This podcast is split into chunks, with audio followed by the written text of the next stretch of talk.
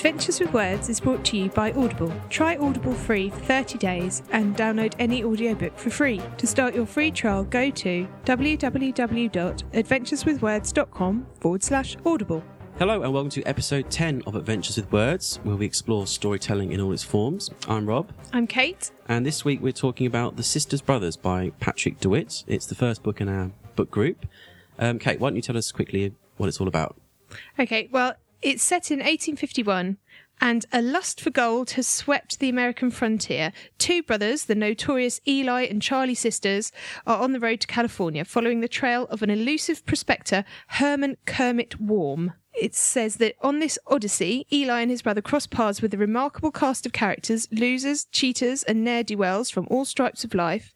And Eli begins to question what he does for a living and whom he does it for. So we read this, as Rob said, as part of our book group that we go to, Bookplate Books. And it sort of provoked a lot of different ideas, particularly between the two of us. Rob, can you start us off? Can you tell us a bit about the narrator? Uh, well, our narrator is one of the brothers. He's Eli. He's going along the road with his brother Charlie. He's the more sort of thoughtful and conflicted of the two brothers. So he's recounting their tales along the road. Well, Eli and Charlie have been sent um, to kill Hermit Kermit, Herman Kermit Warm. Uh, they've been sent by the Commodore. So they're traveling across to San Francisco. Uh, at the start of the book, you don't know quite why they've been sent to kill him. As they're traveling along, they encounter a variety of people. So Eli is our narrator. It's a first person narration and he's telling us sort of what happens. And as they go along, um, being brothers and all, they do sort of bicker between them. Eli narrates it in a very deadpan sort of way. There's some very dark humour. There's some very um, dark moments, but the tone itself, it's very entertaining, very en- engaging. I actually found myself relating to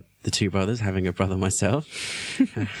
I found it quite, you know, wonderfully constructed. There's lots of meaning there, and it felt very realistic to me. There isn't actually a lot told about the landscape as you're going along. Sort of, it's very much sort of they're on their horses, they're going along. You don't, I don't think you'd read it as to get a sense of the Wild West in particular.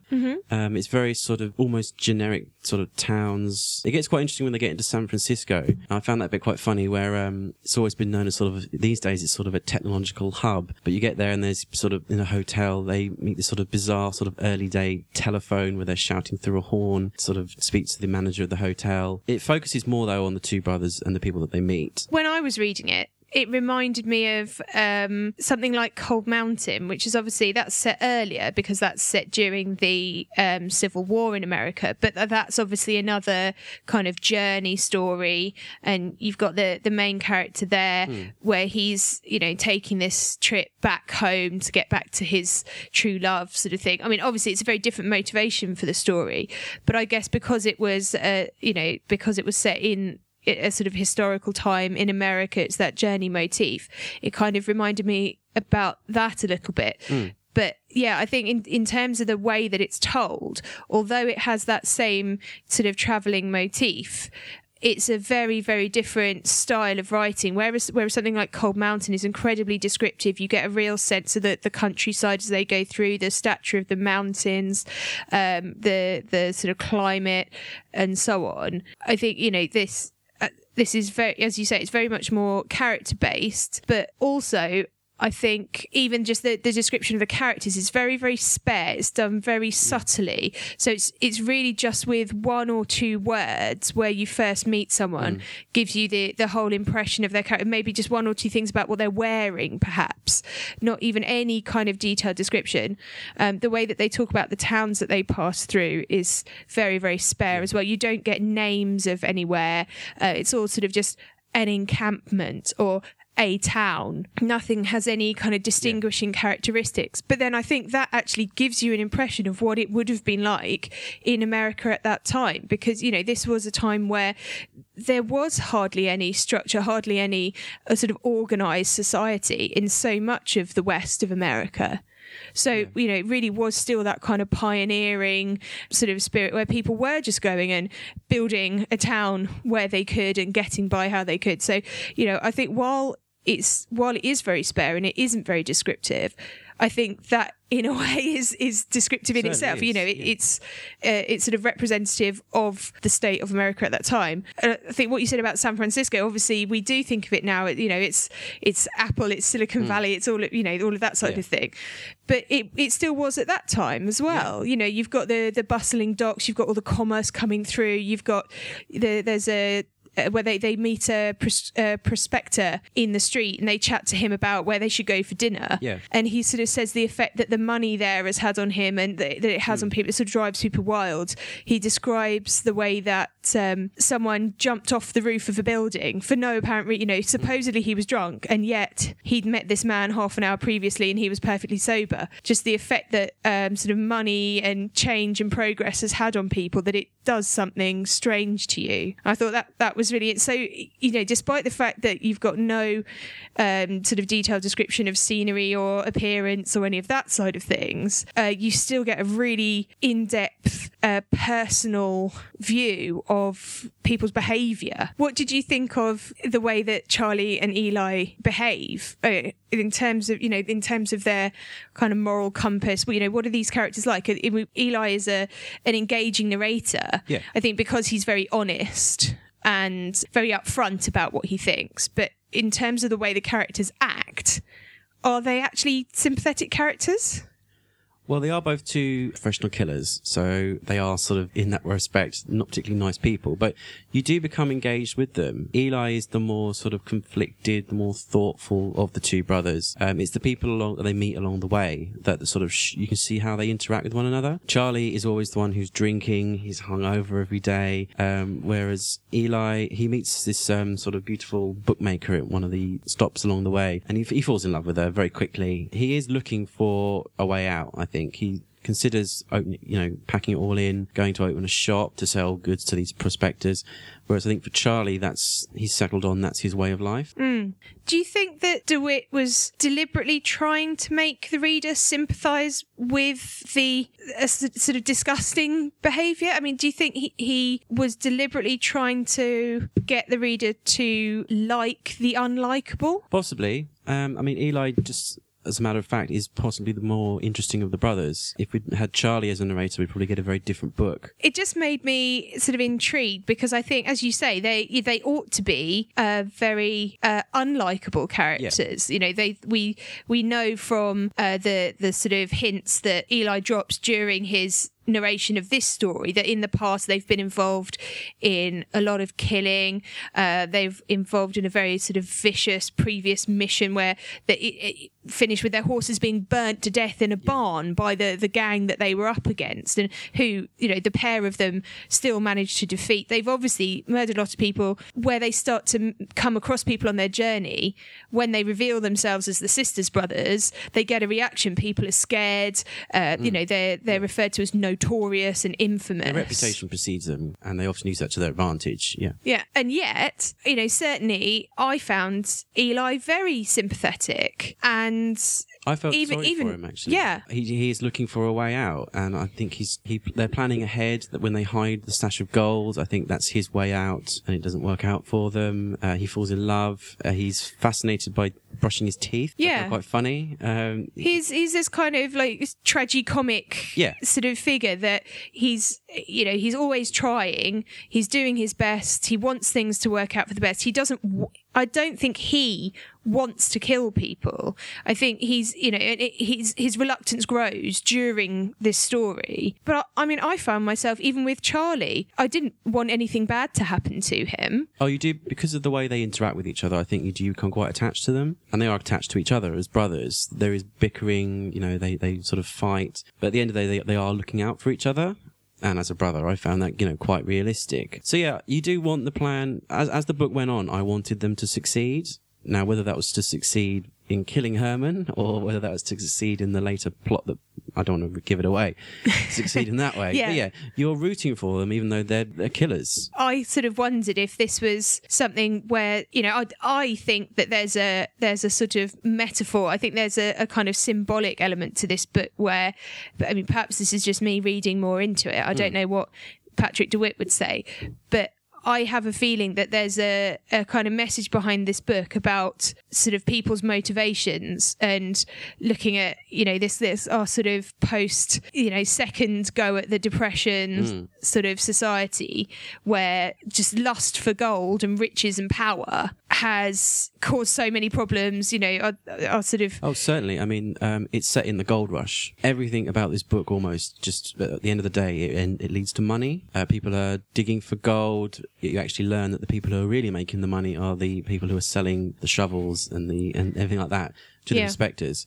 Um, there's a fantastic scene where they're dragging a boat, and this is in San Francisco. They're using horses to drag a boat up onto the shore so they can rent out rooms and sell goods to the um, inspectors. So yeah, I think in this day and age where we're going through another sort of potential crash, um, and all about Ameri- America at this time was just all about finding the gold. I think it's quite apt. Yeah, and I mean, I wondered if that was part of this idea as well that it's a it's a historical distance Hmm. between then and now, but by using that you know hundred year gap, it's allowing us to reflect on what's happening now Certainly, and the yeah. way in which you know sort of Lehman Brothers and, and whoever Mhm, it was yeah. behaved actually is is just as brutal and uncivilized as the way in which the people in this book are behaving. And I mean, perhaps that's one reason why we sympathize so much with sort of Eli. You know, he's doing his best. He's he's trapped essentially that you know he's there with his brother he's got Yeah. this incredible loyalty to charlie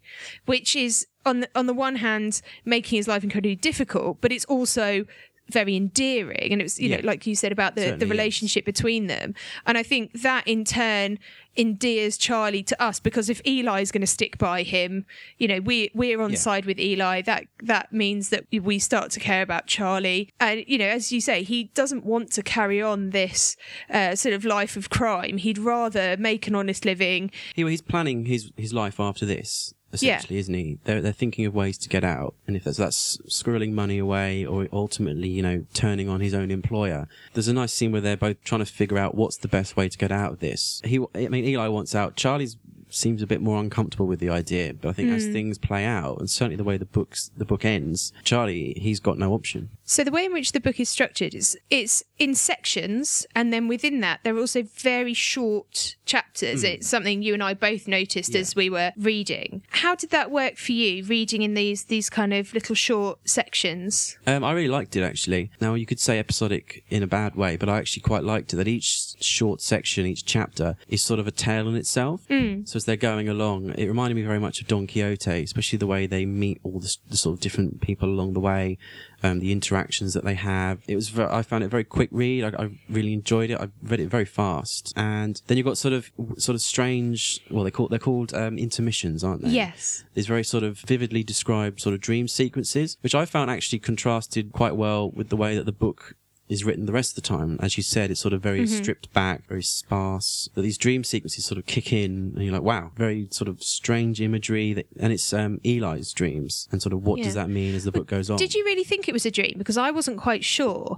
I wondered if it was just sort of flipping the style because the these two sequences they're they are meetings with a, a this sort of very odd young girl when he's in the town of Mayfield named after the saloon owner who they have this uh, sort of uh, en- encounter with. And the first occasion they're they're very they seem to be sort of symbolizing something. There seems to be some kind of message and it's the a lit- the first one the little girl is sort of standing there and she's looking at this um, dog and she's talking about how the dog's in pain and Eli sort of reassures her no no it's not I mean Yeah. I'm sure it's okay.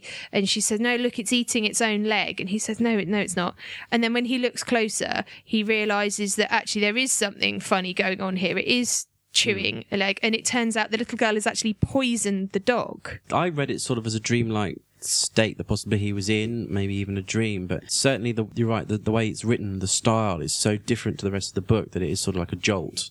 Yeah, I mean, it's all, it's it's almost like a sort of a fable or something like that. yeah, that like maybe some sort of folk word, tale yeah. Mm. where I'm not sure. I mean, it, all the way through the book, there is this kind of this sort of underlayer where you feel that there's there's more meaning there, but it be, it's not explicit. You know, Yeah. the the narration is, as we said, so it was very matter of fact, very honest, just literal um, sort of exposition of what's going on, and then any eh, you know the kind of morals and ethics are all there.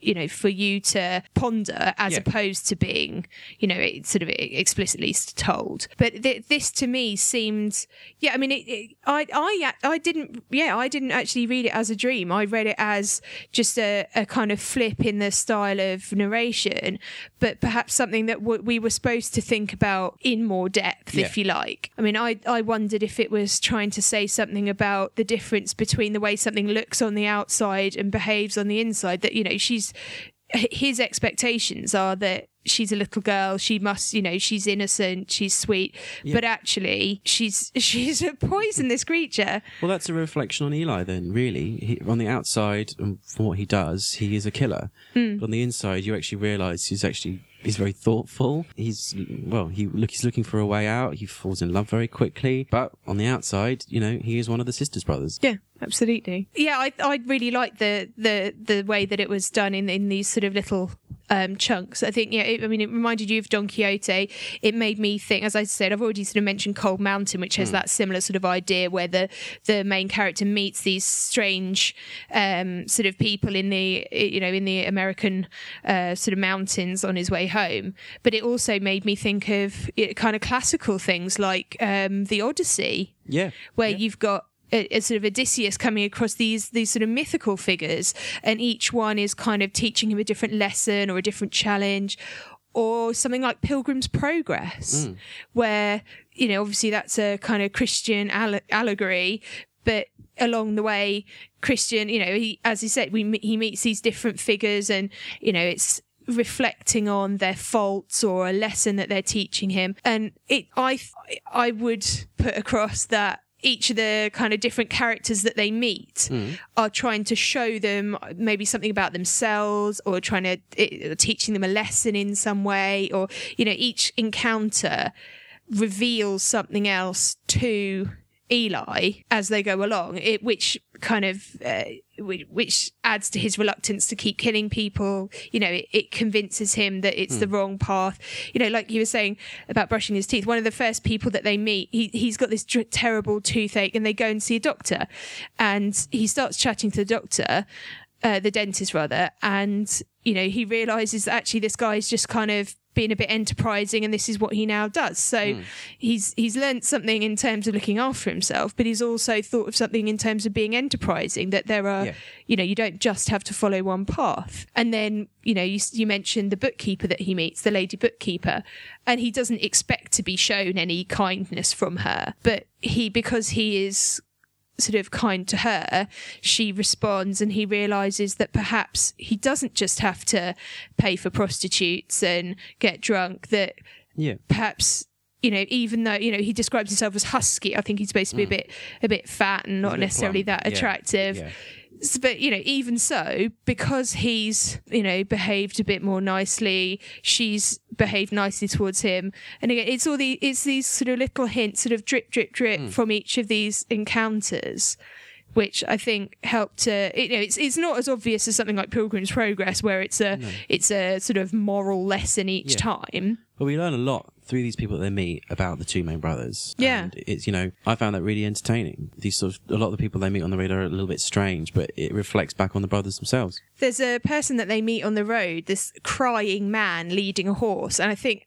actually he's I think he's the first person that they meet on their journey. It's just really really just odd figure just out of nowhere a man leading his horse and crying inconsolably and eli tries to sort of talk to him and sort of offers him some food and whatever but the, the guy just sort of ignores them and sort of stumbles on and, and so on Yeah. and they just let him go and they actually meet him again right towards the end of the book hmm. and although Eli was actually quite kind to him at the beginning, by the end, he's irritated by him. And I think he sort of throws something at him. But, and that's interesting because obviously we've just said how Eli wants to leave behind the life of crime and goes that way. So perhaps you would think he'd be nicer at the end. Yeah. But I think it's because he's had this realization that you can take control of your life. You know, Yes, you don't so, have yeah. to just be a, a sort of victim of of fate or chance or whatever.